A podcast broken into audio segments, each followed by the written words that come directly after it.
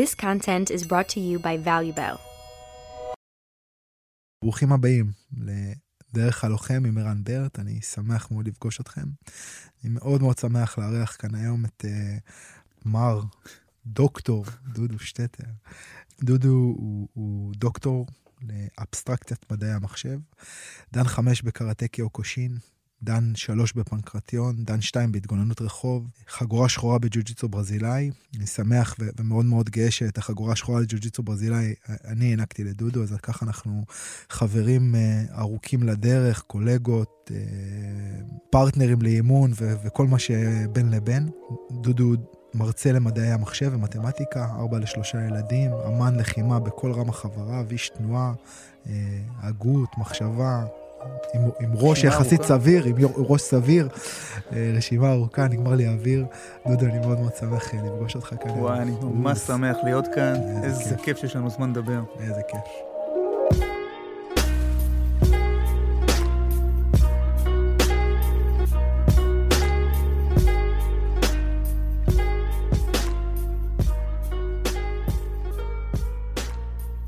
ככה ביום יום אין לנו, אנחנו מחפשים אני... ולא מוצאים את הזמן. אז... אני אומר עשר שנים, אנחנו גונבים רבע שעה פה, רבע שעה שם, אז, פתאום יש לנו זמן. הנה, יש לנו זמן. הרווחנו. אמ, ו, ובעצם מה, ש, מה שננסה לגעת בו היום, אה, ככה דיברנו על מספר נושאים. אמ, אחד, בגלל שדודו מגיע גם מתוך ה... אה, רק האקדמאי, אה, ובאופן כללי ובייחוד מתוך. מתוך המתמטיקה, מדעי המחשב, אז, אז ככה, אולי ננסה לגעת במה זו הגדרה מדעית של מה זו תנועה נכונה, מה זה זווית תרגיל נכונה, מה זה תרגיל נכון, ובכלל יש צורך בהגדרות מדעיות לדברים מהסוג הזה. ידע, האם מתחרה או אמן לחימה יכול לדעת יותר מדי?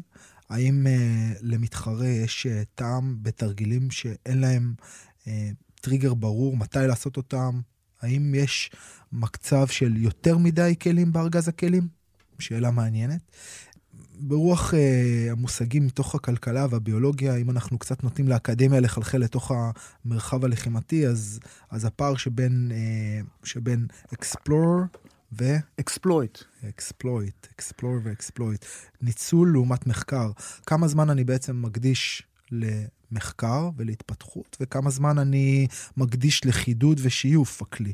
מה, מה המתח שבין שני המושגים האלה, זה, אה, זה מתח שמאוד מעניין אה, גם למשל חבר'ה שישבו פה מתוך אה, אקדמיות ללחימה שהן ממלכתיות, אנחנו כל הזמן מתעסקים בשאלה הזאת, כמה אני מנסה לחדש ולחקור ולהביא תימוכים חדשים או מחקרים חדשים, וכמה אני פשוט אומר, מה שיש לי זה טוב ובואו נעבוד על זה.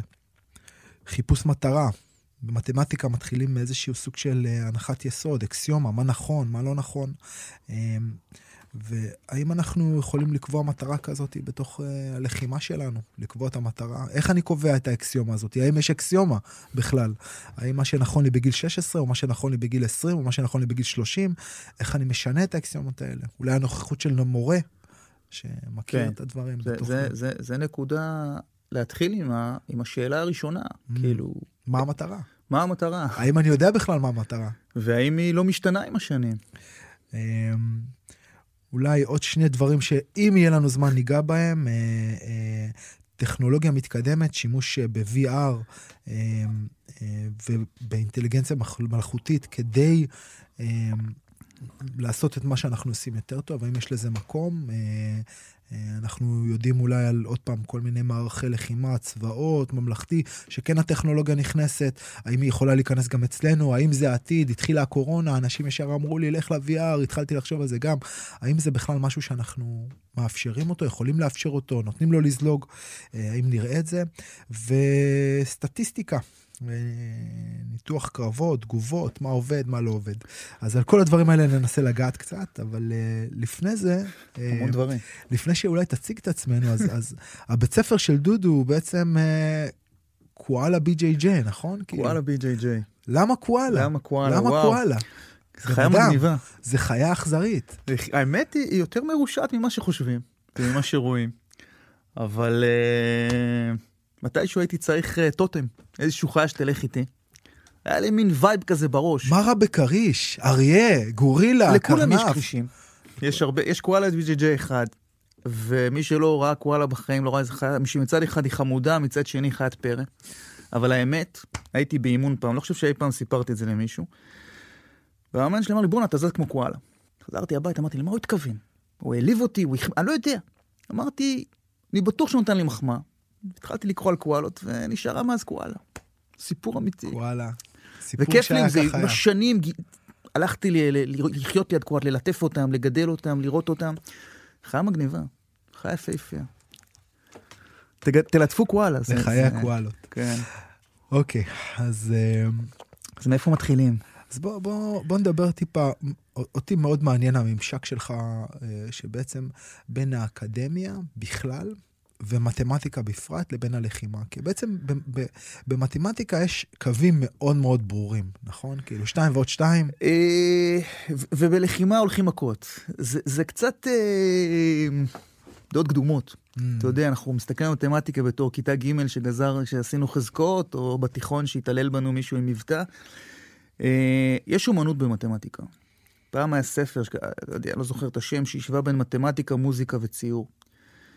יש משהו יצירתי, אני חושב שמכל המדעים המדויקים, אה, משהו עם באך, נכון? עם באך, נכון, גדל, באך ועוד מישהו, אני לא זוכר. אשר, אשר גדל, נכון, וואו. אשר גדל, איזה ספר.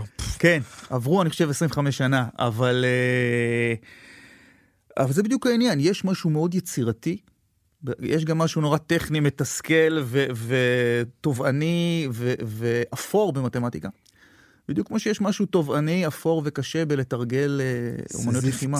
יש איזה סיזיפי, סיזיפיות. כן. אבל יש גם משהו יצירתי ויש גם משהו, אני חושב, עמוק. כשאתה חושב על מושגים כמו אינסוף, כשאתה חושב על מושגים כמו קומבינציות ודברים, דברים שהם נורא מוזרים, אתה מסתכל על כל מיני תופעות יפהפיות שיש במספרים. אה, ואני אומר, אתה יכול לראות את אלוהים גם שם. באמת יש דברים יצירתיים, בדיוק כמו שכשאתה רואה תנועה חדה של אומן, ואתה אומר, וואו, וככל שאתה מבין יותר לחימה, אתה גם רואה יותר את האומנות. יש את זה גם במתמטיקה. ואני חושב שיש את זה בכל דבר. אני חושב שכל דבר שאתה מתמקצע בו, שהוא עשיר מספיק, שהוא פתוח מספיק, אתה תראה בו את האומנות. בכל דבר שאתה מעמיק ובעצם עובר איזושהי שכבה של, של, של סיזיפיות, שאתה משחיז או משייף את השפיצים, פתאום יש איזה, יש איזה עומק, יש איזה יופי, יש איזה משהו נסתר שאתה יכול לראות בין, כן, בתוך הדבר. כן, זה ממש מעניין. ככה. בכל הסרטים האלה על הגאוני מתמטיקה, שפתאום הם נכנסים לתוך הזון שלהם, מתחילים לראות את המספרים מתחברים. כן. יודע, אני, אני, אני אף פעם לא יכולתי להתחבר לזה ברמה התחושתית, כאילו, אני תמיד ניסיתי לצאת מהשיעורי מתמטיקה.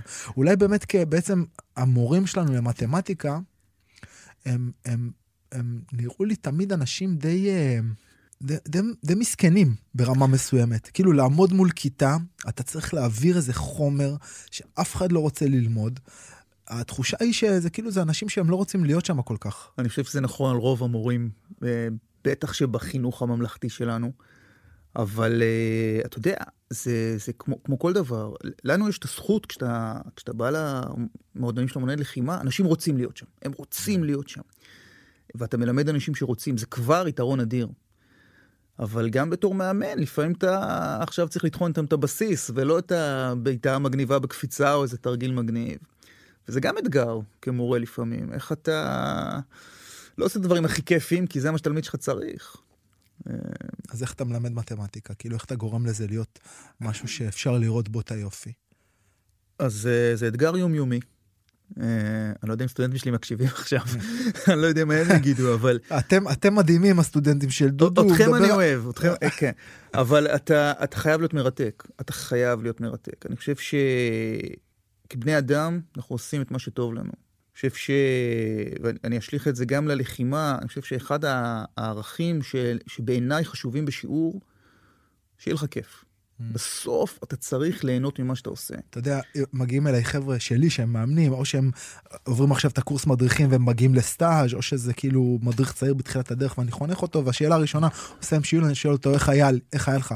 אז הם אומרים לי, עשיתי ככה וככה וככה, אני, ואז אני שואל אותו, היה לך כיף? כן. ואני יודע שאם אם למורה היה כיף, זה אומר שהשיעור היה...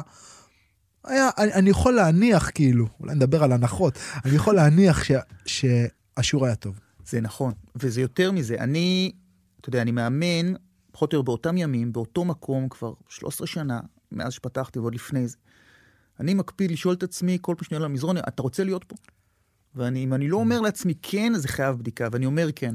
אני באמת, זה המקום שאני הכי רוצה להיות בו, כיף לי עם הילדים, כיף לי. זה, באותו רגע אני רוצה להיות שם. וזה בעיניי א' ב', כשמדבר עם מדריכים שלי, אני אומר, אתה מאמן רק כל זמן שטוב לך. אם לא טוב לך, אל תיתקע פה כי זה כסף, כי אתה רגיל. Mm. אתה צריך, כי זה חלק מה... זו אולי מילה גבוהה, אבל מהקדושה של ההוראה. אנשים שבאים, במיוחד בעונת לחימה, אנשים לוקחים את הזמן הפרטי שלהם. כמה זמן פרטי יש לבן אדם בעידן המודרני? מעט מאוד, נכון? אתה עובד, אתה ישן, אתה במשפחה, יש לך 20-30 שעות פנויות בשבוע, ונותנים לנו את הזמן הזה.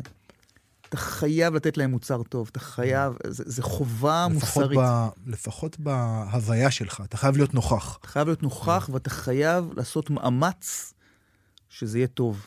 זה, זה, אתה יודע. כן, אני אוהב את ההגדרה הזאת, כי בסופו של דבר זה יכול להיות גם גרוע. כאילו, אתה יכול לקום על צד שמאל, אבל כמורה, תעשה הכי טוב שאתה יכול. אתה לא, אתה לא יכול להיות מושלם, אבל אתה צריך להשתדל לעשות משהו טוב. אוקיי, אז, אז, בוא, אז תגיד לי, מה, מה, מה בעצם הקו המשיק בין מתמטיקה לבין, אה, לבין לחימה? מה הקווים אה, המשיקים? יש הרבה. אה, קודם כל ברמה של הוראה. הור... לימוד בסופו של דבר זה לימוד. לא משנה אם אתה מלמד מישהו לשחק ביו-יו, להוציא אגרוף, לגזור פונקציה כל... יש רעיונות בסיסיים בהוראה, ואני ו... חושב שאחת הבעיות, נגיד, דווקא בעונות לחימה, שאנחנו נורא מחכים. אתה מחכה את המורה שלך. ולא תמיד אתה יודע למה הוא עשה משהו אחד או משהו אחר. אתה ראית אותו מעביר שיעור בצורה מסוימת, אתה מעביר את אותו שיעור. 20 שנה אחר כך, 30, אתה, אתה, אתה מחכה את מה שראית. אה, פדגוגיה זה משהו שלא מאוד נלמד. דרך אגב, אותו דבר גם אם אה, אני רואה מרצים ומורים מתמטיקה, הם, אה, בוא, בוא נקריא חומר, בוא... אתה חייב לחשוב על הרעיונות האלו, כמו איזה דגשים לתת, כמו ללמד אנשים על מה לא נכון. אחד הדברים שנורא עוזרים אה, לי, כשאתה מלמד הרבה שנים להגיד, תקשיבו, הנה התרגיל הזה, לא משנה אם זה תרגיל בג'ו-ג'יצו או, או בעיה ב... ורוב האנשים יטעו ככה. אל תיפלו לבור הזה. Mm. לא רק מה כן תעשו, אלא שימו לב מה לא תעשו. אל תמשוך את הראש כאן, כי נראה לך שזה נוח, אבל זה מאוד יפריע לך mm. אחר כך. אה, אז, אז פדגוגיה בעיניי היא משהו נורא נורא חשוב. אתה יודע, נגיד בעולם שלנו אנחנו עושים קורסים, אתה מעביר קורסי מדריכים. אבל עכשיו נורא בוסרי. בן אדם נזרק פעם ראשונה להתחיל ללמד אה, אה, ג'ו-ג'יצו, מויטאי, whatever. הרעש כל כך כבד, הוא, הוא לקח כמה עוד מהקורס מדריכים, אבל הוא הולך מאוד להשת... שנה, שנתיים אחר כך, זה הזמן לדבר איתו עם פדגוגיה, ושם אין לנו מסגרת הרבה פעמים. ממ. זה בעיניי אחד החוסרים. מדריכים, זה, מדריכים ומאמנים זה בעצם עם די בודד. מאוד בודד. אנחנו כאילו לבד ככה בעולם, ואתה יודע, גם אתה מתקדם קשה, אף על פי שעכשיו אה, אה, משנים את זה קצת, ומאמן ו, ומדריך יצטרך לעבור הכשרות, אבל עדיין אתה, אתה די... יש משהו קצת בודד בעולם, ואם אתה לא מתאמץ מאוד לייצר לעצמך איזושהי סביבת שווים כזאת, ואתה גם מוכן להיות חשוף, ולהגיד, קשה לי, בודד לי, אני לא יודע, אני... אני... כן, אני, אני זוכר הרבה פעמים שהיה לי את המזל להתייעץ איתך או עם מאמנים אחרים, ולאורך השנים זה עוזר. ולהפך, ככל שאתה מאמן יותר, יש לך יותר שאלות. Mm. יותר ש... איך, איך אני עוזר לתלמיד הזה, האם זה בסדר, האם זה מוסרי. יש הרבה שאלות שעולות לאורך השנים, גם ברמה הפדגוגית איך, וגם ב... וחשוב, חשוב לייצר את המסגרת הזאת. אוקיי, okay, אז אתה מדבר על אה, מתמטיקה ועל, ועל בעצם הקווים המקבילים בין הוראת מתמטיקה לבין הוראת לחימה.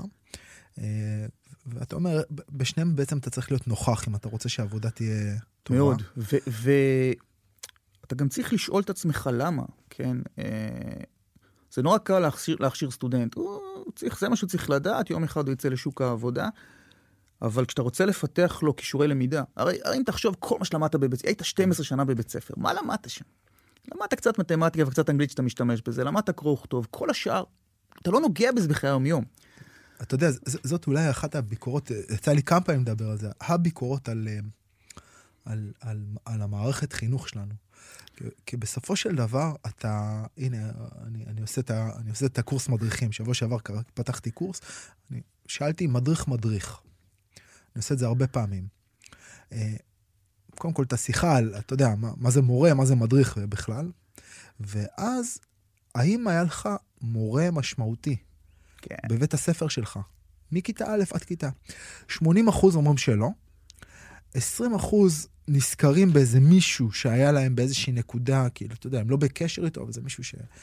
ואז אני אומר, אוקיי, כאילו, אתה יודע, מישהו נכנס לתוך איזו מסגרת חינוכית, מבלה שם כל כך הרבה זמן מהחיים שלו, הילדים כן. שלנו, כל כך הרבה, ואין להם אף אחר מבוגר משמעותי שהם לוקחים מתוך הדבר הזה. מה זה אכפת לי כאילו אם הוא ילמד היסטוריה או לא ילמד היסטוריה, אם הוא יזכור- אזרחות, אם הוא יזכור פרשת שופטים או לא יזכור פרשת שופטים, כאילו מה חשוב לי אז, בעצם? אז אני, אני קצת, אז יש פה שני נקודות. הראשונה, אה, אני אחדד, אתה באמת אומר, נכון, רוב מה שאתה לומד לא, לא משנה, אבל בדרך אתה רוכש כישורים. כשלמדת היסטוריה, לא משנה למה פרצה המלחמה בנתון לספ... אבל למדת סיבה ותוצאה. אז גם אם אתה לא זוכר, יצרת איזשהו תהליך הגיוני שישרת אותך בחיים. כשלמדת ספרות, פיתחת קצת רגש. אוקיי, אז השאלה שלי עכשיו, כן. אבל לא פגשת מורים, זה נכון. אוקיי, אז, אז שאלת המורים היא משהו אחד, והשאלה גם של תהליכי הלמידה, אם אנחנו כבר נכנסים לתוך תהליכי הלמידה, היא משהו שני. אה, למשל, איך בעצם אני מייצר תהליך למידה נכון? האם מזה שאני מקריא את החומר, או אומר לתלמיד ללמוד את החומר, ואז עושה עליו מבחן, האם זה תהליך למידה מהותי? ואם אנחנו לוקחים את זה עכשיו לג'יוג'יצו או לקראטה, האם זה שאני רואה סרטון, מעולה. זה... זה מעולה. האם זה שלמדת מאות תרגילים, האם זה אומר שאתה מבין ג'ו-ג'יצו, או מה התרגילים הנכונים, ואנחנו, קל, נכון, הרי, הרי אתה בקלות תשלוף. יש טכניקות שאנחנו עובדים עליהן, שלא הטכניקה עצמה היא החשובה, אלא היכולת תנועה, היכולת הבנה. עיקרון. העיקרון, העובדה שהוא עשה עכשיו המון המון פעמים, חזר על איזשהו שרימפס בגוף, איזשהו גשר, וזה הערך המוסף שהתווסף אליו. באמת, איך אתה לוקח תלמיד שהרגע נכנס אליך לאקדמיה פעם ראשונה, ואתה אומר, אני רוצה שעוד שנה, עזוב מה הוא ידע, אבל שהוא יבין איך סוחבים משקל, איך מחלקים משקל, איך, איך עובדים עם בן זוג נכון. דווקא העקרונות האלו, ואם נחזור להבדל בין מדריך למאמן, כשאתה מתחיל לאמן אתה לא רואה את זה. אתה לא רואה את זה. אתה מלמד תרגילים. עם השנים אתה רואה את זה, אתה רואה את ההכשרה, את התהליך שאנשים עוברים. אני חושב שנגיד, לי היום מאוד נוח להסתכל על תרגילים בין, בין יש כמה אה, פריזמות שאפשר אה, לבחון דרכם את התרג- את התרגילים, כאילו לשים את התרגיל לאיזושהי סקאלה. ובמה שאנחנו מדברים עכשיו, מאוד נוח לי להסתכל בין אה, אפקטיביות מצד אחד, תרגיל שעובד. בצד השני של הסקאלה אה, יש תרגיל שבעצם מצליח אה, למקד רעיון או עיקרון. אכן. וייתכן מאוד שהתרגיל שממקד רעיון או עיקרון, הוא לא תמיד יהיה תרגיל שהוא, אפשר לקחת אותו עכשיו ולעשות אותו בקרב, אבל זה התרגיל שחורש את האדמה. שחורש את האדמה. ואז אתה יכול לזרוע בתוך האדמה הזאת תרגילים אפקטיביים, כאילו משהו שהולך. ו- אבל, אבל זה עוד פעם העניין של א', להבין את העיקרון, האם כמורה או כמנחה או נכון. כ... אתה מבין את העיקרון. אוקיי, אז יש דבר כזה במתמטיקה? ודאי, ודאי. החשיבה, איך אתה, איך אתה ניגש לבעיה, איך אתה פותר בעיות, כמה אתה יכול אה, להיות אבסטרקטי, וזה כישורים נרכשים, ו... ו- אוקיי, ועכשיו בוא ניקח את זה לג'ו-ג'יצו, יש דבר כזה בג'ו-ג'יצו, בלחימה, ודאי. איך אני ניגש לבעיה. איך אתה ניגש לבעיה, איך אתה... אחד הדברים שאני, נגיד, כשאני מסתכל על תלמיד בג'ו-ג'יצו, או בכל דמות לחימה, אבל בוא נתכוון לג'ו-ג'יצו, אחת הקפיצות דרך הראשונות אצל תלמיד, זה כשהוא מצליח תרגיל אחד טוב. שיש לו תרגיל אחד שלימדתי אותו, ואני רואה אותו שהוא עושה אותו בקרבות באופן עקבי. זה חתיכת קפיצת מדרגה. הוא פתאום שם לב, אה, פה הידיים, פה הרגליים, אני צריך ש... ואז אתה אומר לו, רגע, שמת לב שאתה עושה את המעבר גרד הזה כל הזמן? שמת... אוקיי, איך למדת אותו? איך הבנת אותו? איך אתה מוצא אותו בקרב? בוא תמצא עוד כאלה. ברגע שלמישהו יש תרגיל אחד, לא משנה איזה בעיניי התרגיל הראשון, ברגע שיש לך תרגיל אחד טוב, הרבה יותר קל לבנות את זה, כי הוא יודע איך ללמוד. חוויית הצלחה. זה לא, זה גם ההתבוננות שלך על הטכניקה בצורה נכונה. כאילו זה מצד אחד להבין שאתה מצליח משהו, ואז בעצם העזרה שלך כמורה היא לעשות איזה זום אאוט ולגרום לו להסתכל על הדבר הזה שנייה מבחוץ, ולהבין, אוקיי, משהו, משהו פה הולך לי, מה עשיתי כדי שזה ילך לי? כן. להכניס את התודעה. איזשהו סוג של reverse engineering כזה, כאילו בוא נלך אחורה לסקייצ'בוק ונבין מה, מה קרה פה טוב. ו- והרגע הזה בעיניי, כשאתה מראה את זה לתלמיד, הוא אומר, אה, נכון, בעצם זה עובד לי. ואז הוא מתחיל להשליך את זה, זה רגע מאוד חשוב בהוראה. אני, אני חושב שבג'יוג'יצו, אחת הסיבות שג'יוג'יצו, נגיד, אני חושב שהיום ג'יוג'יצו בתחום של הלחימה, זו אמנות לחימה שהכי צומחת uh, בעולם. ג'יוג'יצו ברזילאי. יתקנו אותי אולי פה חבר'ה בטוקבקים אחרי זה, אבל... ואני חושב שאחת הסיבות שזה הולך, כי היכולת שלך, אם אנחנו מדברים פה גם על דברים שרצינו לדבר עליהם, היכולת שלך להרגיש, לחוות הצלחה, לחוות שמשהו עובד, כאילו שזה אפקטיבי, היא מאוד מאוד uh, ברורה. Uh, באגרוף, כדי לדעת אם טכניקה נכון. עובדת או לא, אתה צריך כאילו לתת נוקדאון, uh, נכון? כאילו, או שאתה צריך לשלוט בקרב מעבר לרמת התחושה שלך. ולוקח לך המון זמן עד שאתה מגיע לרגע. מלא מלא זמן, ובג'ו-ג'יצו, כאילו, אתה יודע, היום נכנס מישהו לשיעור ניסיון, עוד ארבעה חודשים, הוא יצליח uh, להכניע את, את אלה שעכשיו הגיעו. נכנס מישהו לשיעור אגרוף, הוא לא יצליח לתת נוקאוט למישהו שמגיע עוד חודשיים. ו, וגם, וגם אם הוא הצליח, זה אומר שאתה נכשלת כמאמן. נכון. כאילו, זה, אז זה לא משהו שיקרה, ever. אבל פה בג'יוג'יצו יש איזה משהו מאוד מאוד uh, מיידי בחוויית ההצלחה, וגם, uh, כאילו, עוד פעם, אם אנחנו מדברים הנדסה, יש משהו מאוד הנדסי כאילו בג'יוג'יצו, נכון? יש משהו לדעתי מאוד מתמטי, קצת. מאוד נוסחתי. אני חושב שהקצב מאפשר לנו להיות הרבה יותר אנליטיים. אתה יודע מה, בוא, זה משהו שאני רוצה ממש שתתמקד בו עוד פעם ב-review שלך את הנושא הזה כדוקטור למתמטיקה. כי הרבה פעמים אומרים כן, ג'יוג'יצו זה השחמט של הלחימה, ואני מנסה לגרום לפעמים לאנשים להבין מה זה אומר לראות מהלכים קדימה, או למה בעצם, למה זה שונה. אז בוא תנתח לי את זה מנקודת מבט. אז אני אתחיל, אני אתחיל ב disclaimer, שהיה תקופה שנורא ניסיתי להסתכל על דברים ככה.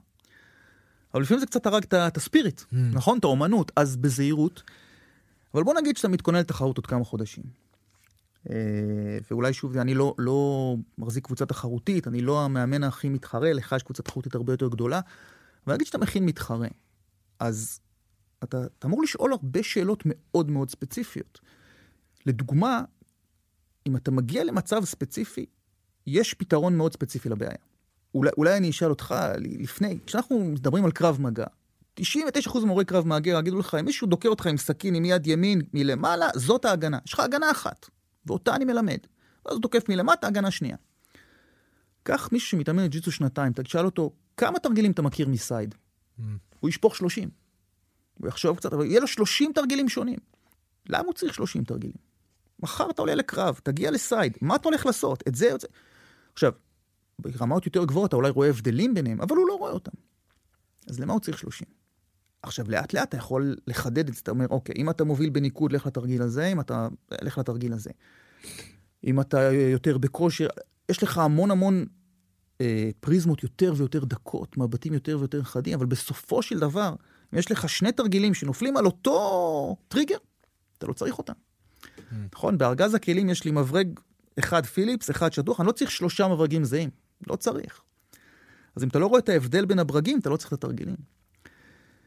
ואז... אגב, יש כאלה שפשוט באים עם פטיש, כאילו, ודופקים, ודופקים את ה... שאתה יודע... אבל אולי זה עובד להם. כן, לגמרי. ואז אולי לך עם פטיש. אז, אז אצלנו אומרים הרבה פעמים, כוח זה לא מילה גסה. פשוט עדיף לא להשתמש במילה הזאת, כי... לא. אתה יודע, אבל מה שעובד, קודם כל מה שעובד, קודם כל תפתור את הבעיה. השאלה היא קודם כל מה שעובד איפה. אני חושב שזאת שאלה מאוד חשובה, אה, כי יש פה בעצם גם איזושהי, אם מדברים על פריזמות, אז יש פה פריזמה של טווח קצר, אפקטיביות, טווח ארוך, מש, משהו אחר. כאילו, כי ברגע שאתה מלמד גם אנשים לעבוד רק עם הדבר הזה שעובד, ועוד פעם, זה מוביל אותנו לנושא שני בשיחה שלנו, כלומר, נכון. כמה, כמה כלים לוחם או אמן לחימה רוצה בארגז הכלים שלו, והאם יש דבר כזה יותר מדי כלים, אז אולי למתחרה באמת התשובה היא בוא נמקד את זה ונהפוך אותך לייזר, אבל אמן לחימה אולי רוצה להיות משהו רחב יותר, כי זה מאפשר לו להמשיך ללמוד, להתפתח. אז, אז זה, זה בדיוק באמת השאלה, והשאלה גם, כשמישהו אומר, אני רוצה להיות יותר טוב. מה זה אומר? אתה רוצה, אתה רוצה להיות יותר טוב עוד שלושה חודשים? עוד שנתיים? לאן אתה מסתכל? נכון? כשמישהו בונה חברה, הוא אומר, אני רוצה להרוויח הרבה כסף. מה זה אומר? אתה רוצה להרוויח הרבה כסף עכשיו, או עוד שנתיים, אתה רוצה שלא יהיה תחרות. זה, זה, זה לא קל להגיד אסטרטגיה של להיות הכי טוב. באמת קל לנו להגיד, אם מישהו אומר, אני הולך לתחרות שלושה חודשים, אני אגיד לו, אין שום טעם לפתח דברים חדשים, אלה הבעיות שאתה צריך לפתור, תתרגל רק אותם. Mm. מג... ו- וזה באמת הקושי, כשאתה מאמן מישהו עשור, לך תכוון, או אמרת קודם, אה, אנשים אומרים לי, לא היה לי מורה בבית ספר. זה משהו קסום בתחום שלנו. אתה מלווה בן אדם 10, 12 שנים, רואה אותו גדל מנער לאדם בוגר. מתפתח. כן, ויש לו קהילה, והוא גדל, והוא חווה את זה בחברת אנשים עם אותו... כמה זה ייחודי, כאילו, הפוזיציה שלנו. אני- אתה יודע, אני כאילו, ב- ב- זה זכות. באמת ב- במקום אה, עם המון המון אה, כאילו כבוד ו- והערכה, ממש אה, כמעט אה, חרדת קודש לפוזיציה הזאת של אני באמת רואה, אתה יודע, יש לי חבר'ה שאני ליוויתי אותם לתוך הבר מצווה שלהם, לתוך הגיוס שלהם, לתוך המערכת יחסים הראשונה שלהם, לתוך החתונה שלהם, לתוך הילד הראשון, כאילו, כאילו, כמה, איזה נדיר זה היום בימינו, כן. להיות בפוזיציה כזאת שמאפשרת לך לראות וללוות מישהו לתוך איזושהי התפתחות כזאת. זה, זה זכות, ואני חושב שכשעושים את זה נכון, זה גם uh, מתנה אדירה לצד השני. אוקיי, אז בוא נדבר שנייה על, על אתה, אתה יודע, אתה המון זמן מלמד, המון זמן באקדמיה. יש הבדל בתלמידים ב-13-15 שנה האחרונה? כן. הופה, כן. תוריד את הכפפות, דודו, לא, פחד פה. אלוהי, אבל אף- אתה יודע, פ- פעם הייתי נכנס לשיעור, והייתי צוחק עליהם, שאתה יודע, אני קצת זקן, אתם לא תבינו את הטעם שלי במוזיקה, ציטטתי להם רוקי, והייתי אומר, אתם בטח לא רואים את זה, והם ראו את זה, אבל זה היה הומור זול. היום הם באמת מסתכלים, אין לי מושג על מה אתה מדבר, כאילו, נכון? אה, זה לא באינסטגרם, אנחנו לא יודעים מה זה. אה, הדור השתנה, או גם אנחנו התרחקנו, ואני רואה את זה בכל מקום, גם תלמידים היום שמגיעים אה, לאימונים מעולם היוטיוב, ומאוד מאוד אה, ראו והכירו, אה, הדור משתנה, מה- אני חושב מה- שזה טוב, מה כולנו משתנים להגיד, עם זה. מה אתה יכול להגיד, במה, במה הם השתנו? כאילו, מה, בוא, בוא תמקד לי את זה. אני חושב שיש פחות קהילתיות היום. אנשים אה, יותר אינדיבידואלים? אני, אני מאוד אוהב אה, לעבוד עם אנשים בני, אה, אחרי צבא. יש לי, אני, כבר שנים עושה, הייתי מדריך פסיכומטרי בעברי, ואני זוכר, הייתי מסתכל על חבר'ה שרגע יצאו מהצבא, ואני מבוגר מהם בארבע, חמש שנים, אבל אתה רואה אותם מבולבלים, אין מסגרת. אין מסגרת, מי שיש לו חברים, זה עוד, אין מסגרת. ואני חושב שזה רגע שבו אתה יכול באמת אה, לתת. לתת לאנשים משהו, משהו מהכיוון, לא רק, אה, תקשיב, אני אלמד אותך פסיכומטרי או מתמטיקה או ג'ו-ג'יצו, אלא אני אלווה אותך ברגעים שאתה מחליט החלטות נורא דרמטיות בחיים. להשפיע עליהם. כן, והדור היום הוא אפילו עוד יותר, עוד יותר נטול קהילה. ולפחות אני מרגיש, אחד הערכים בעיניי, אה, ספרתי אולי חמישה חשובים שלי כמאמן, אחד מזה לתת קהילה. יש לך מקום שתבוא ותפגוש אנשים, את אותם אנשים, יום אחרי יום, אתה יודע. כמאמן, יש את השלב הזה שאתה מסתכל על תלמיד, הוא מתאמן כמה חודשים, ואתה אומר, זה תפס אותו, הוא יהיה פה עוד חמש שנים. נכון? אתה, אתה מזהה את התלמידים האלה. מה שיותר יפה בזמן האחרון, אתה רואה אותו מתגלגל עם מישהו, עושה ספארינג עם אותו אחד כבר שלושה, הם בקרב, אתה אומר, בואנה, אתם שניכם תהיו פה עוד חמש שנים. זה לא, לא, זה לא חבר, מצאת פה אחלה חיים שילווה אותך עכשיו, והיום זה נדיר. כן, איזה מערכת יחסים כזאת ש... ש... באמת שאני חושב על זה, אתה יודע, כשאנחנו ילדים בכל מיני מסגרות וזה, זה קל, זה קיים. זה קיים. פתאום אתה מסיים את הצבא וזהו, כאילו, יש לך, אתה מתחיל את החיים שלך כנבדל, ואתה נבדל, באמת, אתה נבדל, אתה נבדל, מתחיל להתבדל מהמשפחה שלך, ואתה... ובכלל, מקום שאתה יודע, שאתה מגיע ואתה נוגע בגבר אחר, כן. איפה זה קורה?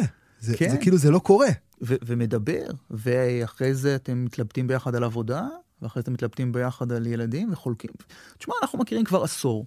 יותר, נכון? בזכות... אה, כן. והנה יש לנו עוד, עוד בן אדם מנהל איתו שיחה. זה, זה, כן, זה וגם- נדיר בעולם שלנו. וגם בן אדם, אה, ששותף ל... תראה, אם, אם, אם עשית עם מישהו, וואו, אני לא זוכר מי, מי אמר את זה, אולי ברוסלי או משהו כזה, כאילו, תן לי לעשות עם מישהו קרב ואני אגיד לך, עליו. ואני אגיד לך עליו, כאילו, אתה, אתה על המזרון, אתה, אתה ערום מהכל. כן. גם אם אתה מאוד חזק, גם אם אתה מנצח, החולשות שלך הפנימיות הן אה, יוצאות החוצה. כאילו, האגו שלך, הקושי שלך, הפחד שלך, אתה- הכל יוצא. עד גבול מסוים, כן? בוא, בוא לא... זה, אבל, אבל כן, נכון, המזרון הוא, הוא חושף, הוא חושף, ו, וזה טוב, כי אנחנו חיים בעולם דיגיטלי מנוכר. הקשרים האלה, וזה אחד הדברים שאני יותר ויותר אומר אתה יודע, אנשים מתפזרים, אתה יודע, עוברים דירה. האנשים שחלקת איתם אה, דם, יזע ודמעות, זה, זה חשוב, זה mm. באמת חשוב. אבל, אבל אתה יודע, תן לי רגע אולי אה, לחזור לשאלה שהתחלנו איתה, על השאלות הראשונות. זה, זה משהו שאני חושב עליו כבר הרבה, כי באמת כשאתה מכין לוחם לקרב, עוד חצי שנה עולה לקרב, קל, אתה יודע מה הוא צריך. כשאתה בונה בן אדם לחיים, שאלה הרבה יותר קשה. והשאלות שאנחנו שואלים מובילות לתשובות. נגיד, אני ואתה, אה, סליחה שאני מכליל, אבל לפני 25 שנה היה את המשבר MMA, נכון? ראינו את ה-MMA, אמרנו, בואנה, זה עובד, נכון? Mm. אז אנשים הלכו לעשות מויטאי וג'ו-ג'יצו והאבקות, כי זה עובד, ושיטת העגור, בלי להעליב אף אחד, כנראה לא תחזיק מעמד בכלוב. אבל יצרנו לדרך עם השאלה הזאת. אגב, זה, זה גם קשור לאיזשהו סוג של מדידה. בסופו של דבר, ברגע שיש טורנירים, ו, ואתה יודע, כולם נפגשים עם כולם, פתאום יש איזשהו ניפוי טבעי. כן, אבל, אבל אתה מודד מה עובד בכלוב, mm. או אולי מה יעיל ברחוב. אה, אתה לא מודד מה, מה עובד בחיים. בדיוק, אתה, זו שאלה אחרת. אה, אם תיתן לקואלה ואריה לטפס על עץ, הקואלה תנצח. אם תיתן להם לצוד זברה, האריה ינצח וחבל על הזברה. אתה יודע, זה מחזיר אותי גם ל... נגיד הייתה לי שיחה מעניינת אה, לפני לא, לא, לא מזמן, באמת על מדידה של אינטליגנציה, שכאילו הרבה מבחנים של מדידה של אינטליגנציה הם מבחנים שמותאמים לגברים ולא לנשים, כאילו איך איך אתה מגדיר אינטליגנציה? והם מודדים משהו שאנחנו מאוד... קוראים לו אינטליגנציה, כן. זה לא אינטליגנציה, זה mm. לא התבונה היחידה שיש לבני אדם. אה, אז כשאנחנו שואלים מה יעיל בכלוב, ואומרים... או אה, מה יעיל למתחרה, או מה יעיל למתחרה, כן. כן, האם זה מה שיהיה לחיים? ואז אני, אני עדיין מתאמן, הנה להתאמן, אבל אה, דנה ווייט כבר לא התקשר להזמין אותי ל-UFC. אז, אז למה להמשיך לעשות ג'ו-ג'יצו? למה דווקא ג'ו-ג'יצו? כאילו, זה, זה כבר, בשאלה הגדולה של מה יעיל, זה, זה כבר, אתה צריך לשאול שאלה אחרת. Mm. אז, אז זה לוקח אותנו, אולי אה, אנחנו עושים פה איזה drill down לתוך איזשהו סוגיה שלנו יצא לדבר איתה ועליה, ולי יצא לדבר עליה. אה, לפני כמה זמן אני מעביר איזה טכניקה, יש לנו איזה קבוצת וואטסאפ ואני מתייעץ עם אה, כמה מהחבר'ה ואני אה, מראה איזושהי טכניקה שאני הולך לעשות אותה החודש, איזה guard, כאילו עבודה בעצם עם מגי, spider guard. ואז אחד החבר'ה שהוא גם לוחם MMA אומר לי, תגיד, יש לזה אפליקציה בקרבות MMA? ואני אומר לו, לא, חד משמעית לא. ואז זה לוקח אותנו בעצם לאיזושהי תקופה אה, אה, קודמת יותר בתוך הג'ו-ג'יצו, שבה בעצם הכל היה, גם, גם התחרות ג'ו-ג'יצו, אה, נגזרו בעצם מטכניקות שהן אפקטיביות ברחוב, וטכניקות שהן אפקטיביות בקרבות MMA. הכל היה היינו הך. כן. מעבר לזה, הטכניקות היו טובות גם לעבודה עם גי וגם לעבודה בלי גי. כן. נכון? זה היה אמור להיות גם וגם. ובעצם מה שאנחנו רואים היום, מתוך העושר הזה, ומתוך המגוון, ומתוך זה שבעצם אה, התחום מאוד מאוד התפתח, אה, מה שאנחנו רואים זה שהופכת להיות ספציפיקציה מאוד מאוד בתוך האומנות, ופתאום דברים הם אפקטיביים רק לתחום מאוד צר. נגיד איפה אני רואה את זה גם? אני רואה את זה גם למשל באופניים. תחום אחר, אבל פעם היו לך אופני ערים. כן. אופני ערים, אתה יודע, כן. נכנסו המשככי זה בקדמי, אני זוכר, וואו, זה היה כאילו זה. שוס. שוס. והיום יש לך אופני טיורינג, אופני זה, דאוניל, אפיל. זיב היל, אתה יודע, וכל, וכל אחד עם הספציפיקציות שלו. אתה כבר לא יכול לעשות הכל עם אותם אופניים.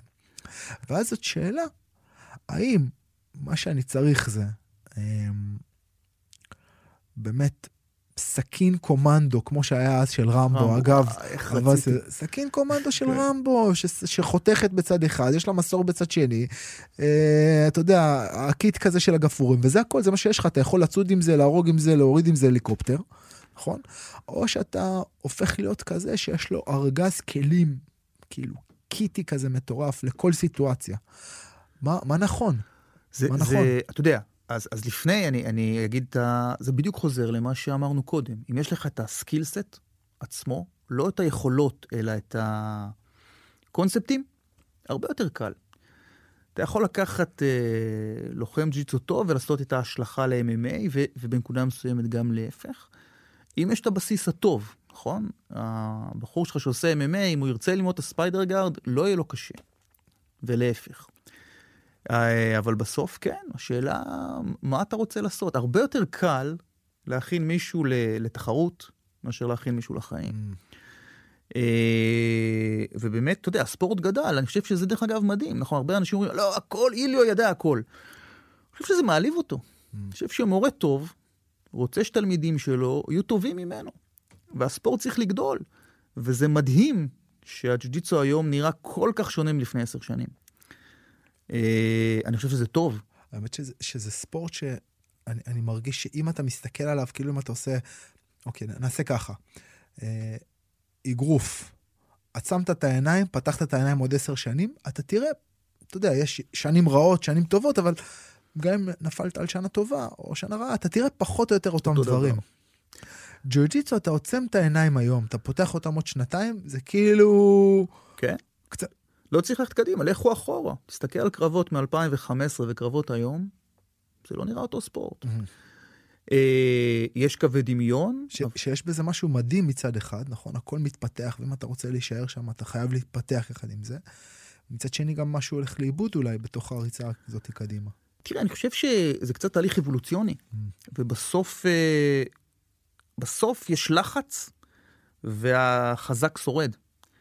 אז אה, אנחנו okay. תמיד רואים איזה משהו חדש, מופיע איזה משהו חדש, איזה טכניקה חדשה, איזה טכנולוגיה מדהימה, ואז אנשים מסתגלים אליה, ואו שהיא נעלמת, או שהיא נדחקת, או שהיא מש... אייפון. כן, כן. אתה לא פתאום רואה זאב עם שמונה רגליים, זה לא, אז, לא אז, מחזיק. אז זה מוביל אותנו אולי באמת לשאלה של אה, לאיזושהי נקודה נוספת, לנקודה השלישית שלנו בדיון שלנו, של uh, המפגש בין כלכלה וביולוגיה, של בין uh, explore... זה, זה מושג שאני מאוד אוהב, explore ו-exploit. כן. Uh, נגיד אני אסביר את זה תל אביבית, יש את המסעדה שאתה הכי אוהב, כיף לך ללכת אליה, נכון? אבל נפתחו עוד עשר מסעדות, אולי אני אנסה אחרת, ממ. נכון? ואתה מתאמן, בואנה, יש לי אחלה guard, למה שאני אלמד? למה אני צריך spider guard? יש לי דלאי, ומה אני עכשיו צריך עוד guard? נכון? יש לי lasso, למה, למה אני צריך משהו שהוא מאוד דומה למה שאני מכיר? יש לי את הנשק שעובד לי. כן, יש לי M16, למה אני צריך רובה צלפים? אולי אתה לא צריך, אבל אולי כן, ועד שלא ת... כן? עכשיו שוב, כמורה, חלק מהתפקיד שלך זה בדיוק זה, בלדעת מתי לזרוק אנשים, לך תחקור, לך תגלה. או בוא תלמד דברים חדשים שכרגע אפילו יורידו אותך קצת. אה, הרבה פעמים כשאנחנו מנת... במתמטיקה מדמיינים אה, גבעות. אז תדמיין שטיפסת על אה, פסגה. יש פסגה אחרת קצת יותר גבוהה. אבל כדי לעלות עליה אתה צריך קודם לרדת. Mm. אה, וזה קשה. נכון? זה קשה. עכשיו, יש לך איזושהי טכניקה שעובדת. במיוחד, עובד... אגב, למישהו שהוא, נגיד, תחרותי. אגב, במה התחרותיות עושה לנו? אז במיוחד למישהו שהוא תחרותי, יש לך את ה top 5 במכון שלך, top 10 במכון שלך, פתאום אתה אומר לו, תעזוב את כל מה שאתה מגיע, את מה ש... ותיכנס לאיזשהו אזור שפתאום אתה צריך אה, לעשות דברים חדשים, וזה בהכרח אומר גם לעשות טעויות. כן. אה, לכאוב. להיכשל, לדפוק, להיכנע. ו... ו... אנחנו צריכים לאזן בין זה, אבל, אבל לפעמים המחקר לא מוביל לכלום. יש לו תחרות עוד שבוע, אז תפסיק עם זה, תחזור לב... נכון, אנחנו כל הזמן צריכים לאזן בין זה. אתה מחכה לאוטובוס, לא יודע כמה זה קורה בתל אביב, mm. אה, הוא לא מגיע. מתי אתה מחליט שוואלה, חיכיתי מספיק, אני אלך ברגל, ומתי אתה אומר, אני אמשיך לחכות? זה, ומה, זה... ומה, ויש לך איזה נוסחה מתמטית אה, לחלוק איתנו פה, דודו? תקנה קורקינט, זה עדיף לחכות לאוטובוסים, הנה נפתרה הבעיה. אז איך, אה, איך, בעצם, איך בעצם אנחנו, מה, מה, מה אתה עושה בעצם כדי לאפשר, כאילו, מה הנוסחה פה? אז, אז אני אגיד משהו שאולי יחזור לקודם. בעיניי, לבעיה יש תשובה נכונה. לא תמיד אתה יודע לשאול את השאלה הנכונה, אבל אם אתה מתאר מצב בקרב, אתה יודע להגיד מה אני אמור לעשות. אתה יודע. אתה יודע, זה קצת, קצת מדברים על זה ב, בלמידת מכונות, זה רעיון נחמד. מתי מחשב מבין משהו? מחשב מבין משהו, הוא יכול לחזות את הצעד הבא. זה אחת ההגדרות של uh, חשיבה של מכונות. מעניין. אז אם אני עכשיו מראה לך קרב ג'ו-ג'יצו ועושה פאוז, ואני אשאל מישהו מתחיל, נגיד לו, מה המהלך הבא של האדם שם למעלה? הוא יגיד, הוא הולך לקפוץ לארמבר. יטעה, יצדק. אם אני אשאל מישהו קצת יותר טוב, יגיד, לא, לא, לא, הוא הולך לשבור את האחיזה של היד, ואז הוא הולך לנסות הארבע. וככל שבן אדם מבין יותר, הוא רואה פרטים יותר ויותר קטנים, ויצדק יותר. האמת שזה- האמת שזה רעיון מגניב, דודו. כן. הייתה לי רעיון. אה, א', יש שני פרויקטים שאני נורא רוצה לעשות על למידת מכונה בג'ו-ג'יצו, אם מישהו מהמאזינים בתחום ורוצה לשתף פעולה, אנחנו נשמח.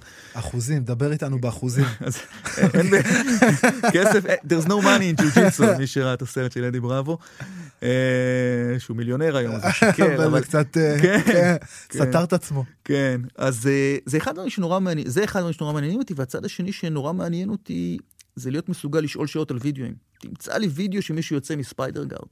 נכון, זו שאלה שאחרים אנחנו לא יכולים לשאול, וזה יהיה נורא מעניין. אבל, אבל נחזור, אז חברים, תשלחו לי קורות חיים, אבל אה, נחזור לה- להתחלה. אני חושב ש- אני חושב שהאוכלוסייה שהכי כדאי לך לעבוד איתה זה סטודנטים, אפשר לנצל אותם, בלי לשלם הרבה, אבל בתור מי שלמד אותם, אני חושש ש... יש פה איזה בעיה אני אתית. צריך, מ- אני גם צריך יותר טובים. אוקיי.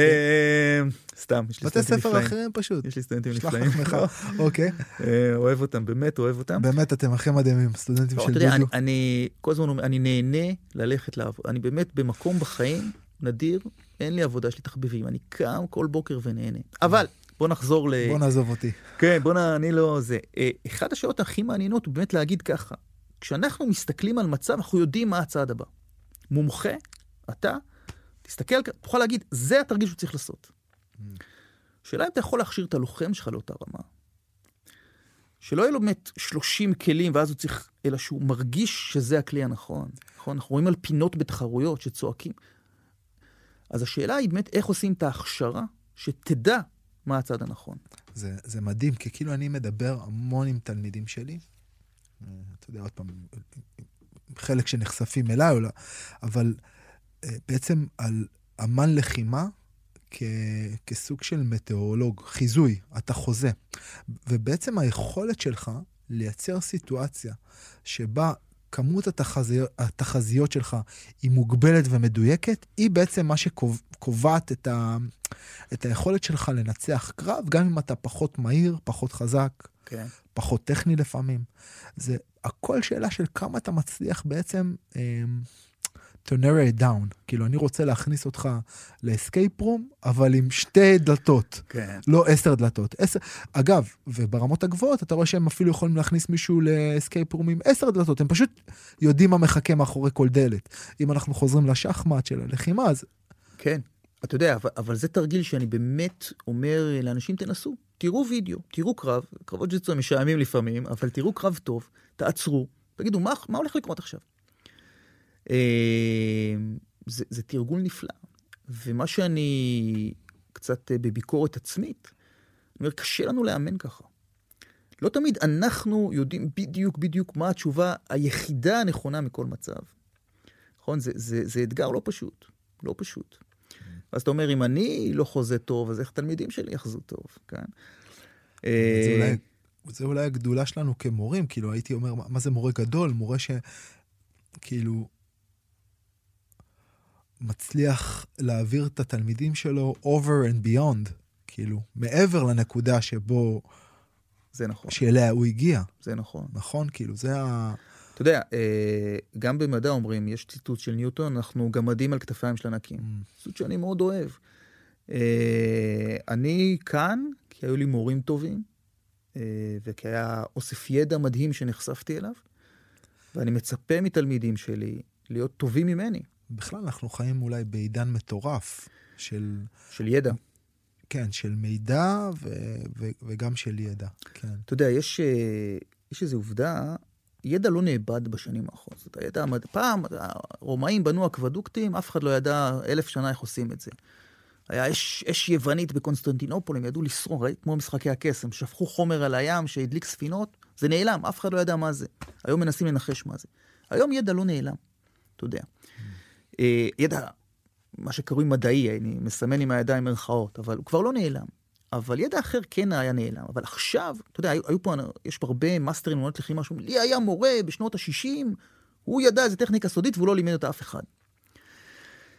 וגם זה כבר לא קורה, נכון? אם אנחנו ניקח את העשר שנים האחרונות, הלוחמים הגדולים, הם מתועדים לחלוטין. אתה יכול לקחת, לא יודע, את רוג'ר גרייסי, מרסלו, אה, מנדז, יש אלפי שעות קרבות שלהם במכון, ותחרויות, והוראות שלהם. ואתה יכול להסתכל ולראות כל מה שהם עשו. נכון? זאת אומרת, ידע כזה כבר לא אמור להיעלם. אנחנו חיים בעידן, לדעתי, עשר שנים מהיום. כל יום תועד. לא שכל יום, הדרך שבה אנחנו ננתח תהיה קפיצת מדרגה אדירה. זה שני דברים על, ה, אה, על הדבר הזה. אחד, זה, אתה, אתה צודק, כאילו, הידע הזה הוא באמת ידע שלא נעלם.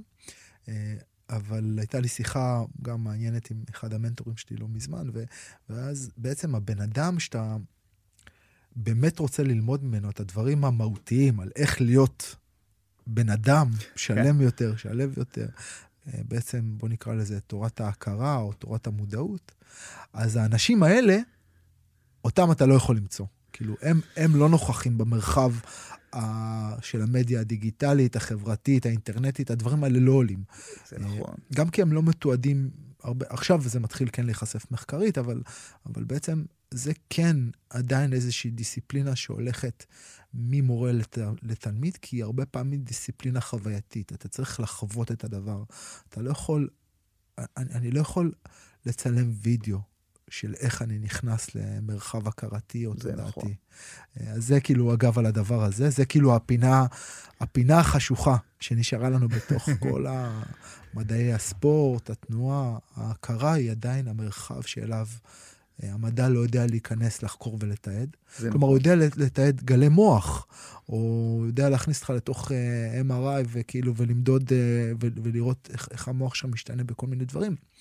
אבל א', גם לשם קשה מאוד להביא אנשים, כאילו, מורים רוחניים או מורים של ההכרה כאלה גדולים, קשה להביא אותם לתוך מקומות כאלה. וגם בסופו של דבר יש שם איזושהי... גילוי עצמי גם. כן, זה, זה, זה כאילו... יש דרכים שאתה חייב ללכת לבד. כן, בדיוק, זה מקום שאתה צריך ללכת לבד. אולי תחת הדרכה, אבל בסופו של דבר צריך ללכת לבד. אז זה כאילו קצת על הדבר הזה. אה, כלומר, גם כשאתה רואה את אה, ג'ורג' סט פייר או את אה, הדסניה מתאמנים, ואתה יכול לתעד את התהליך שהם עושים, ולפעמים ממש את התוכנית אימון שלהם, ואולי גם את התוכנית אימון המנטלית שלהם, אתה עדיין לא יכול באמת לדעת מה, מה, מה היה שם בפנים. זה נכון, זה נכון מאוד, אבל uh, אני חושב שאנחנו ביתרון אדיר mm. על מי שחי לפני 20 שנה. לגמרי, הכל ביתרון, שאני חושב שהיתרון עולה על החיסרון, אבל גם בחס, בחיסרון. כי ברגע שהכל הכל נמצא שם, um, והכל נוכח, ועוד פעם, הבן אדם מגיע אליך, עשה שיעור אחד, אמר, וואו, זה מדליק אותי, פתח עכשיו יוטיוב, כן. ישב, ומגיע לך, תגיד לי, מה זה גומופלטה מה... פליי גומופלטה. כן, פליי גומופלטה, מתי נלמד פליי גומופלטה? אז, אז אתה יודע, הכל נמצא שם, ואנשים מתחילים לבדוק ולעשות בעצמם, ולפעמים זה באמת לשתול את הזרע לפני שהשדה חרוש, ו... אז, אז גם, גם העודף אה, ידע ומידע... כמובן. כמובן. אוקיי, אז... אז אמ, אתה יודע, אבל, אבל דנאר, מי שלא מכיר, מאמן גאון. Mm. באמת, אה, אחד הרגעים הראשונים שהרגשתי קנאה. כי אתה מסתכל, אתה יודע, כשאתה מסתכל על אתלט על, אתה אומר, אבל הוא ראה את כל מה שאנחנו ראינו, והוא הסיק בעיניי מסקנות מדהימות. הוא באמת חקר את עולם הלחימה והגיע למסקנות נהדרות. הוא גם טיפוס מעניין, פדנט, אה, קצת מפחיד, אבל... אבל... בוא נגיד שלא לא, לא, לא נתפלא אם ימצאו לו איזה... גופות, ב... איזה כן. משהו כן. בארון, משהו. כן, לא זה, אבל באמת בן אדם מרתק ומבריק. אבל הוא, הוא באמת לקח אוסף אדיר של ידע, והסיק מסקנות, באמת, הוא חקר את העולם והוא הסיק מסקנות מעניינות, וזה עובד לו. ואני חושב שעשור מהיום זה הרבה יותר קל. יהיה הרבה יותר ידע להסיק ממנו. אני חושב שמחשבים יעזרו לנו בדרך. כשאתה מדבר על ידע, אתה מדבר כרגע על, על data. על data, okay. על קרבות, על אה, טכניקות והחיבור ביניהם, ומה באמת עובד ולא עובד בעולם שלו. ו... איך זה יקרה? אוקיי, אז בואו בוא נרחיב על זה, זו הנקודה החמישית שרצינו לדבר עליה.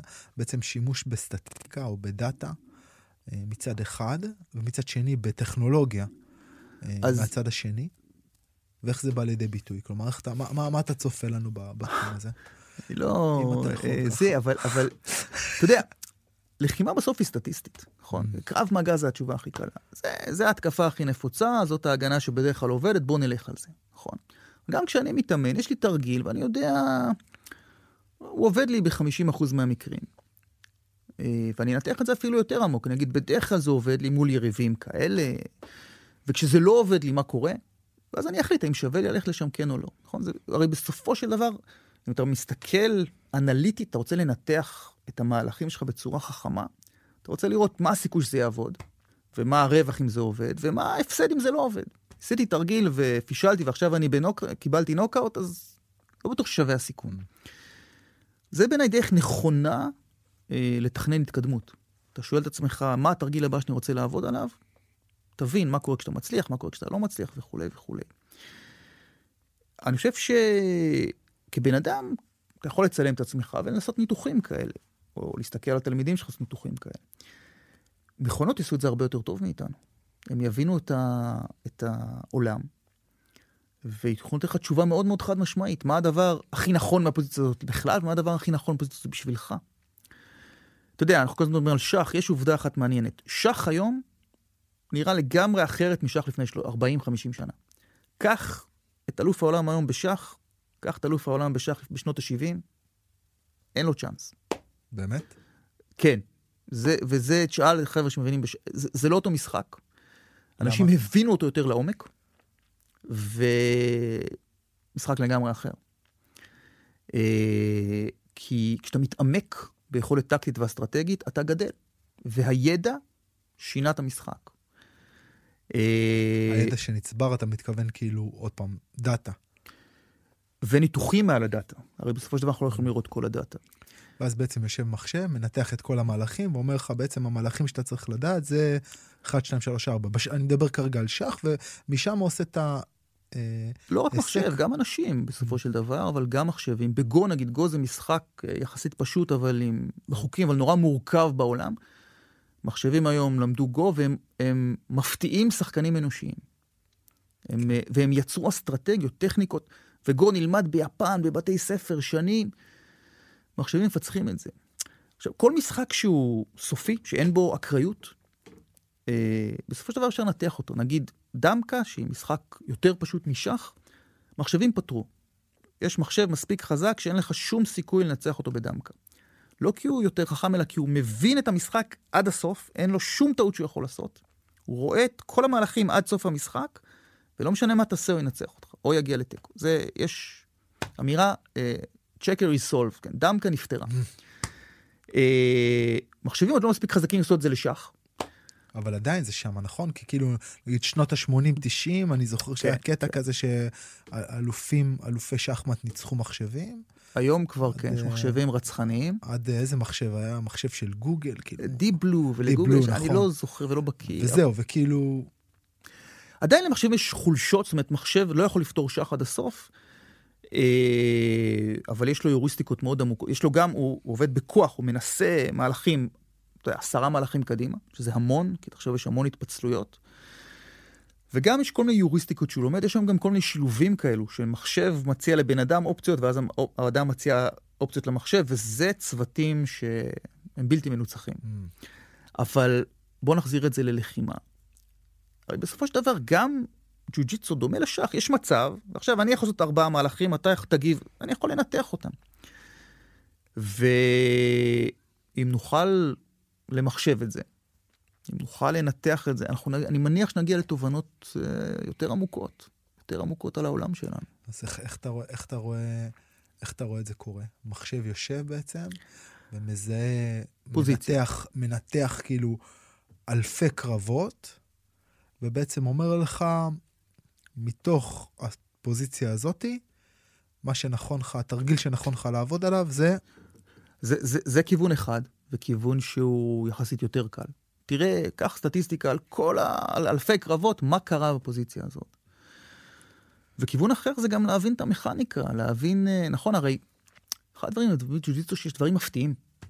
אתה יודע, כשאתה מסתכל על ברמבילו, מין היפוך מוזר כזה דרך הרגל, נכון, זה לא טבעי. לא אינטואיטיבי. זה לחלוטין, בן אדם שאתה אומר לו קרב, לא חושב שאתה הולך להתהפך מתחת לבן אדם, זה לא אינטואיטיבי. הפעם הראשונה שמישהו עשה את זה, זה היה הברקה. אה, וההברקות האלו הן קשות, נכון? הן קשות לנו. אנחנו, אתה לא מנסה אותן בדרך כלל, אתה לא מנסה את ה... אחרי שאתה רואה את זה, אתה אומר, אה, זה שם, בוא ננסה ובוא נגדל. ויש עוד לא מעט מהלכים כאלה. למכונות יהיה הרבה יותר קל לנסות את זה. אתה יודע, לסימולציות, למשחקי מחשב, זה, זה הרבה יותר קל. אז אני חושב שעשר שנים מהיום הספורט ייראה אחרת. כאילו, אתה אומר בעצם מחשבים, או איזשהו סוג של אינטליגנציה מלאכותית, תוכל לזהות מצבים חדשים, לחקור כאילו דברים כאלה ש... לנסות יותר בקלות ולראות מה עובד, Mm. כן. אבל אם נחזור למה שאמרת, אין בזה רגש, נכון? זאת אומרת, אה, והאם בכלל צריך? זו שאלה באמת מעניינת. האם אני צריך עוד תרגילים? אני לא יודע, זו שאלה קשה. אני ראיתי משחק כדורגל, כן. אה, לא, לא מזמן, ישראל-סקוטלנד. אוקיי. אה, אני לא, לא איזה חובב כדורגל, לא יצא לי בכלל לראות, אני מרגיש שבכלל לראות אה, ספורט בטלוויזיה זה בזבוז זמן, אני מעדיף להיות על המגרש, אבל ככה עם הילדים וחברים טובים, וראינו. אה, אז קודם כל, היו לי כמה תובנות. אחד, אה, ישראל הובילה בהתחלה, זה היה מדהים, כאילו כולנו חשבנו שזה. אה, ואז פחות או יותר לקראת סוף המחצית הראשונה, ישראלים התחילו להיפצע. כאילו, אתה יודע, טאק, ההוא בעט, טאק, נמתח לו זה, ההוא ניסה להתקיל, טאק, נמתח לו הזה. כאילו, אתה רואה פשוט אה, שהמוכנות הגופנית, ובמחצית השנייה הם פשוט, היה להם, אתה רואה איך הכושר, כאילו, איך הפקטור הגופני הוא פקטור כל כך משמעותי, שעוד פעם, בתרבות הישראלית אפשר לדבר על גנים, אפשר לדבר על אה, תרבות של אה, להתאמן כמקצוען, אבל חסר לנו את זה. אז זה היה אחד. אבל הדבר השני, שבעצם נכנס הקטע של המסך. כאילו, שופט, בעצם יש איזושהי החלטה שהיא החלטה אה, מורכבת. מחלוקת, כן. כן, טאק אומר פוס משחק, הולכים למסך. הכל כל כך זמין, בזמן שהוא, כן. בזמן שהוא שורק, כבר יש איזה שני שופטים למעלה שכבר רצים על השידורים חושבים. ומצד אחד אתה אומר, האמת מדהים, נכון? מנקה. כן. מנקה את הכל. הרעש, כן. מנקה, אתה לא יכול לעשות דאווינים, אתה לא יכול לעשות טקים. מצד שני, איזשהו ניצוץ אה, של, אתה יודע, אה, של מ- סטריליות. מרדונה, יד האלוהים, כן. איזשהו ניצוץ של כאילו, של, של איזה משהו שהוא מעבר רק ליכולות ולמיומנויות הנקיות שלך, אלא משהו שהוא מעבר, כאילו, קצת הלך לאיבוד. ואז ביחס לשאלה שלך, או לתהייה שלך, על, אתה יודע, הכניסה של טכנולוגיה לתוך השדה, היא תמיד שאלה ש... ש... אין לי תשובה ברורה עליה, אתה יודע, זו תהייה, אולי מי מהמאזינים שלנו שירצה לפתח את זה. כמה, כמה זה נכון, כמה הטכנולוגיה, כמה הכניסה שלה בעצם משדרגת את, ה... את הענף, או משנמכת אותו. אתה יודע, אה, מדברים בזן שכל הרגעים הם אותו דבר. אבל הם לא. אתה יודע, הרגע ששמו לי את הבת, כשהבת שלי נולדה ושמו לי אותה על הידיים, זה רגע מטורף. אתה עומד על איזה צוק ועושה סנפלינג, זה רגע, זה לא כמו לעמוד בפקק. אבל אה, לפעמים לעמוד בפקק מרגיש כמו סנפלינג. לפעמים. אבל צריך לא יודע הרבה זן באיזה בשביל פקק זה. אתה עמדת. כן, צריך הרבה זן בשביל זה. אבל אני זוכר, אתה יודע, את הפעם הראשונה שבאתי בעיטה בסיבוב בקפיצה והיא פגעה. לא שימושי, אבל רציתי להיות נינג'ה. ואני זוכר. פ- אני זוכר את זה. אני זוכר את החוויה הזאת. אני זוכר את הפעם הראשונה שהצלחתי להכניע מישהו בקרב. אתה זוכר את הרגעים האלה. זה לא בהכרח הכי יעיל. אתה יודע, אני זוכר את עצמי בתור uh, מתאמן בקראטה, עובד על איזה תפיסה של היד והפלה, כי זה הגניב אותי. זה היה מפגר. זה היה מפגר, אבל זה מה שהגניב אותי. ו... אני זוכר את עצמי עושה בוסטון. בוסטון. אתה אתה זוכר את זה מה- בטח. מהקרבות של בטח. טקאדה? אני זוכר את עצמי מנסה לעשות בוסטונים במכון. אתה יודע, זה, זה באמת ההבדל בין ידע. ראינו, ראינו בושידו, לא, לא היה לנו enough data כדי להחליט, אז זה נראה לך הגיוני, זה היה נכון? נראה מגניב. זה היה ובשלב מסוים אתה. מתחיל להגיד, זה לא הגיוני הארבע הטלות הרצופות האלה שהוא עושה, זה לא... אבל... שאחותי עדיין הולכת לטיפול פסיכולוגי, כי כיל- כילד ניסיתי לעשות לה בוסטונים בבית, כי אתה יודע, כי זה מה שהיה, זה כאילו. מה שהיה, אתה יודע, אתה זוכר. את ונריק עם ה... כן, עם הדפיס. כן, אתה יודע, אז, אז זה באמת ההבדל בין, בין ידע, ל... ואתה יודע, כל המהפכת MMA. אולי- אולי הילדים שלנו ישבו פה עוד איזה 20 שנה ויגידו, אתה זוכר שניסינו לעשות ברימבולואים?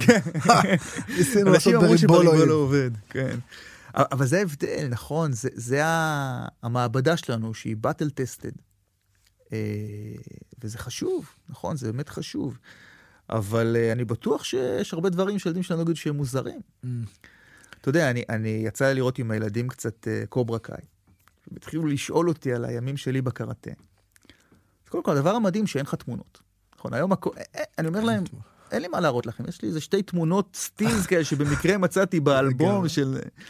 אין סרטונים, אין, אין איזה... אה, ואומרים, אבל אין, תראה, הם התאמנו חצי שנה והם עושים את הדברים. לך תסביר להם כמה המציאות שונה מה... אתה יודע, הסדרות האלה קצת עושות עוול, נכון? בחור מתאמן חצי שנה ונהיה סופרסטאר. מה לגבי VR? נגיד, דיברת על אה, איך זה ייראה, אז אתה יודע, ככל שהכניסה בעצם של טכנולוגיות מהסוג הזה, ייכנסו, ואז אחרי זה חליפות מגע או חליפות תחושה, כאילו, אתה רואה בעצם מצב שאנשים ישבו בבית שלהם, ישכבו על uh, שטיח ו... אני רואה את זה בתור uh, עזר, יש היום משחקי אגרוף שהם כבר uh, מאוד דומים ללהחזיק לפות. לא, לא, רחוק, לא רחוק היום, אתה שם עליך את המערכת, הוא מחזיק לך לפות ואתה מוציא את השמאל ימין, אתה יכול לרמות, אבל אם יש לך טכניקה, זה יכול להיות תוסף אימון נפלא. אה, היום. אה, בטח שעם קצת עבודה זה יכול להיות אפילו עוד יותר טוב. יש, אה, זה פרויקט שאני מנסה לעשות עם סטודנטים שלי. הופה. אה, כן, יאללה. אה, פי, יאללה. יאללה. זמן טס. דבר איתנו אחוזים, דודו. אה, אז אה, אני נורא רוצה לייצר משהו, תחשוב שאתה עושה אימון עם החבר'ה שלך, עבדת על איזושהי קומבינציית ידיים, התחמקות, תנועה. הוא הולך הביתה, ורבע שעה, רובוט מחזיק לו לפות. אה, נפלא, לא, mm. נכון? אתה יודע, אפשר שוב לשאול, האם, אני, האם, האם הסטריליות הזאת מתאימה לתחום שלנו, האם אנחנו לא נאבד משהו. אז אם, אם התחלת, אתה יודע, ב... כשהתחלנו כאילו את השיח בינינו, אז עלה הנושא של הקהילה. בעצם התחושה הזאת היא שאתה לא לבד, נכון? בעולם, כאילו. ובהבנה שלי, עוד פעם, לא תמיד מה שיגרום לך להיות יותר טוב, מעולה. או לא כל משהו יותר אה, אה, אפקטיבי, הוא גם יותר יעיל, כי שאלת האפקטיביות והיעילות פה היא גם שאלה של, עוד פעם, מה המטרה? מה אנחנו מגדירים כמטרה? ואם המטרה, אה, המטרה האופטימלית מבחינתי היא להמעיט את הסבל ולהגדיל את כמות העושר בחיים שלי באופן פרטי, אבל גם בחיים של המתאמנים שלי. ואז השאלה אם משהו גורם לך להיות יותר טוב במשהו, האם הוא גם לוקח ממך? מה המחיר שאתה משלם על זה? אז, אז אתה יודע, זה קצת, אה, צריך איזה אקסיומה, נכון? Mm. התחלנו את הסיפור על מתמטיקה, אז מתמטיקה מתחילה מאוסף הנחות יסוד. לכל מספר יש עוקב. לא הנחות יסוד מטורפות, אתה חייב להאמין לכמה דברים כדי להתחיל לעשות מתמטיקה. מה העוקב של אינסוף? אז זהו, לא, לכל מספר, אם יש לך את שבע, יש מישהו אחריו, יש לך 1400, ואינסוף זה משהו אחר. זה לא אינסוף פלוס אחד? אני אוהב אותך אינסוף פלוס אחד. הייתי נכשל בה, הייתי כן. נכשל בה. אני אעביר אותך, תבוא אליי, אני אסדר לך משהו. אה, וכשאנחנו שואלים על החיים, נכון, יש איזושהי אמיתות, אנחנו לא יודעים מה יקרה עוד 20 שנה, אנחנו לא יודעים מה קורה כשהמסע מסתיים, נכון? יש לך איזושהי הנחות יסוד. ואתה חייב לעצור איפשהו, נכון? זה כמו הפילים עד למטה. אתה, אני מאוד אוהב את המשל הזה, נכון? על מה העולם עומד, על ארבע פילים שהם עומדים על צו, ומה שמתחת לצו יש פילים עד למטה. זה היה בקצרה. פילים עד למטה. פילים עד למטה, אל תדאג, יש פילים עד למטה. אבל אתה חייב איפשהו לשים את הפיל הזה, נכון? אתה חייב, כמו שאתה אומר, אני רוצה יותר עושר ופחות סבל. לא יודעים, זה, זה, זה, מה, זה הבסיס שלך. הסבל הוא חלק מהקיום, נכון? זה א' ב' של זן. אני רוצה להשאיר עולם יותר טוב לילדים שלי. אני רוצה חברה יותר טובה לילדים שלי. אה, האם, האם משקפי VR ולשכב על, על הגב ולעשות uh, ג'ו-ג'יצו עם מישהו וירטואלי, יותר, יעזור י, לזה. יעשה אותם כן. אז, אז כשאני הסתכלתי על ה... כל המפעל הזה שאני מאמן אנשים, אז כשהתחלתי לא עניין אותי כלום, אמרתי בוא נעשה ג'ו-ג'יצו. אבל לפני כמה שנים התחלתי לשאול אותי מה המטרות שלי, מה, מה באמת אני רוצה. הם באים, מישהו בא ואומר, אני רוצה לעשות כמו ב-UFC, אבל מה, מה אני רוצה? ואחד הדברים שלי חשובים, יש לי חמישה. קודם כל לשמור על הבריאות הגופנית והנפשית שלו, ולתת לו קצת דרך ארץ. זה רעיונות שגנבתי מהמאמן שלי, זה מה שהוא היה אומר. אבל יש עוד שני דברים שאני אומר, אחד זה, זה הנאה, הנאה ו, והתפתחות ואתגר, והשני זה קהילה. אני חושב שנורא חשוב כמאמן לייצר קהילה. זה אחד הדברים שאתה יכול לתת למתאמנים שלך, שאין בשום מקום אחר. אה, ובאמת, אתה מסתכל על אנשים שהולכים איתך עשר שנים, והם פוגשים את אותם אנשים באותם ימים, וחווים איתם, זה דבר מדהים. ואת זה אי אפשר להחליף. וכשאתה מדבר על גילוי עצמי ועל... זה משהו שלא בר החלפה. זה, זה הגאווה שאתה שואל אותי, מה אני עשיתי בעשור האחרון? אתה יודע, גידלתי ילדים, עשיתי דוקטורט, עשיתי הרבה, אבל נתתי לאנשים בית, זה, בזה אני יכול להתגאות. עוגן. כן, זה, זה הישג. אתה יודע, לא כתבתי ספר, לא mm. נהייתי סלב, אבל נתתי לאנשים, אה, זה, זה חשוב. כן, כאילו בתוך חלקת אלוהים הקטנה שלך עשית את ה... ו- וזה בנקודה מסוימת אפילו קצת יותר, אתה יודע. Mm. אה, כי זה בעצם מקרין החוצה, כאנשים האלה. כן, כן, כי אתה מרפא חלק מהכאב. Mm. אתה יודע, זה, זה לא מעט. גם מייצר קצת כאבים. כאבים טוב. בתחום, בתחום שלנו. אתה יודע, אני, אם כבר הילדים, ראיתי עם הילדים את רוקי. אה, ויש לו, הוא אומר שם... איך, איך זה היה להם לראות את זה? אני עדיין לא ראיתי עם הילדים זה עובר, אתה יודע, זה, זה מדהים. וואלה. זה עובר. רוקי 4 במיוחד. איתי לא עובר. לא ניסיתי איתי, נראה לי שבאמת לא. אבל רוקי 4 עובר. סיפור נפלא, אנרגטי, כן, כן, עובר. ואתה יודע, זה... צריך זה... לראות את רוקי 1 כדי לראות את רוקי 4? לא, ש... לא, לא. צריך אולי קצת לספר להם את ה-background. רוקי 1 באמת יותר כבד, עובר, ואתה יודע, זה עיצב אותם, אי אפשר, אי אפשר להתכחש מזה, אתה יודע, כשאתה, כשאתה אתה רוצה לחלק, לה, להסביר לילדים שלך איך, מה הפך אותי להיות מי שאני. Mm. רוקי 4. חלק מזה, כן, וסרטי הנינג'ות ההזויים, ו... ו... איך, איך, איך אה, אנחנו הושפענו בעצם מה... זה, זה, זה אתה יודע, זה, זה כאילו, זה, זה מחשבה. אם יש איזה מבקר קולנוע, איש סרטים בקהל שרוצה, אז אה, האמת זה ממש מעניין, כי כאילו אנחנו מדברים, כל מי שיושב פה הרבה פעמים, במיוחד בהתחלה, אז אני שואל כאילו, מה, מה עיצב את הדרך שלך? ואז כולם בעצם הולכים אחורה. ברוסלי, ואנדאם. ואנדאם, רוקי, נינג'ה אמריקאית, זה היה זה. עכשיו, אני אסתכל על מה הילדים שלנו רואים, זה בעצם אה, אה, גיבורי על. כן. פעם ראינו אה, סרטים על אנשים אנושיים מאוד. תחשוב על רוקי, הוא הכי כן. אנושי שיש. כן. אה, עם הכאב. רמבו, אנושי. אה, אתה יודע, ואנדאם, אנושי. כולם בעצם אנושיים, אבל בזכות איזשהו skill שיש להם, הם הם מתעלים, נכון? וזה מה שרציתי ללמוד. כן. אבל החבר'ה שלנו, כאילו, הילדים שלנו, מה שהם רואים זה גיבורי על. זה לא אנושיים. כאילו, זה הכל נכון, Marvel ו X-Men, זה מה כן, שיש. זה, כן. זה הדברים. Uh, סתם נקודה מעניינת שעלתה לי עכשיו ככה. אתה יודע, באותו זה, אנחנו, אתה יודע, רוב, אתה מדבר עם הדור, uh, רובן, אתה יודע, זה, היה, זה מה שהיה, אז, אז זה, מה שיש, זה מה שהשפיע עליך. אני חושב שכמעט כל אומן לחימה שתיקח, שגדל ב-80's, 90's, ראה נינג'ה אמריקאי וואנדאם, וזה... הילדים שלנו רואים כל כך הרבה דברים. כן. מצד שני, אגב, יש להם את ה... יש, יש את ה-UFC, שזה כאילו גם פקטור, אתה מבין? זה כאילו, זה... זה... זה מאוד מעניין עוד 20 שנה אם לנו היה את ה-WWF, קצת הבושידו, כאילו אנחנו בעצם גדלנו על דברים שהם קצת... אה, פיקציה. פיקציה, נכון? אז להם יש את ה... גם מחשבה. אתה יודע, גם הנינג'ה האמריקאי לא, לא בדיוק, אה, נכון? ניסיתי. לזרוק סכינים, ניסיתי, שיחקתי עם נונצ'קו, זה. לא, לא בדיוק נהייתי נינג'ה. כן, אבל זה בדיוק אה, להתחבר לתוך הנרטיב הקצת... הנרטיב הזה של ה... הלוחם, ה... כמו שהוא נתפס בעיני הילד, הקצת פנטזיונרי כזה, כאילו, כן. קצת לפנטזיה, הוליווד, נכון? בסוף צריך קצת הוליווד. כן, כן, זה קצת, זה קצת... טוב, נושא לפודקאסט אחר. כן. האדון אה, מר דוקטור.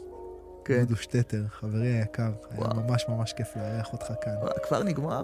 כבר, טס לנו הזמן. תענוג. אנחנו היה עוד, אה, אולי ניפגש, אני יודע. אני... אנחנו ניפגש, אולי בלי מיקרופונים. אבל...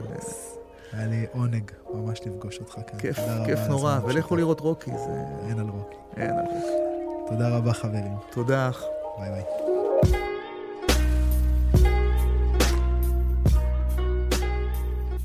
חברים, תודה רבה שהקשבתם לנו עד כאן. אתם מוזמנים לעקוב אחרי הערוץ, להצטרף לקהילה בפייסבוק, שם אנחנו מעלים קטעים מתוך הפרקים, וגם כל מיני דברים אה, אה, מעניינים שאני נתקל בהם, או ששולחים לי. אם אגב אתם אה, נתקלים בקטע מעניין שנראה לכם אה, אה, רלוונטי או אקטואלי לקהילה, אז אתם ממש מושל... מוזמנים לשלוח לי ואני אשתדל לשתף.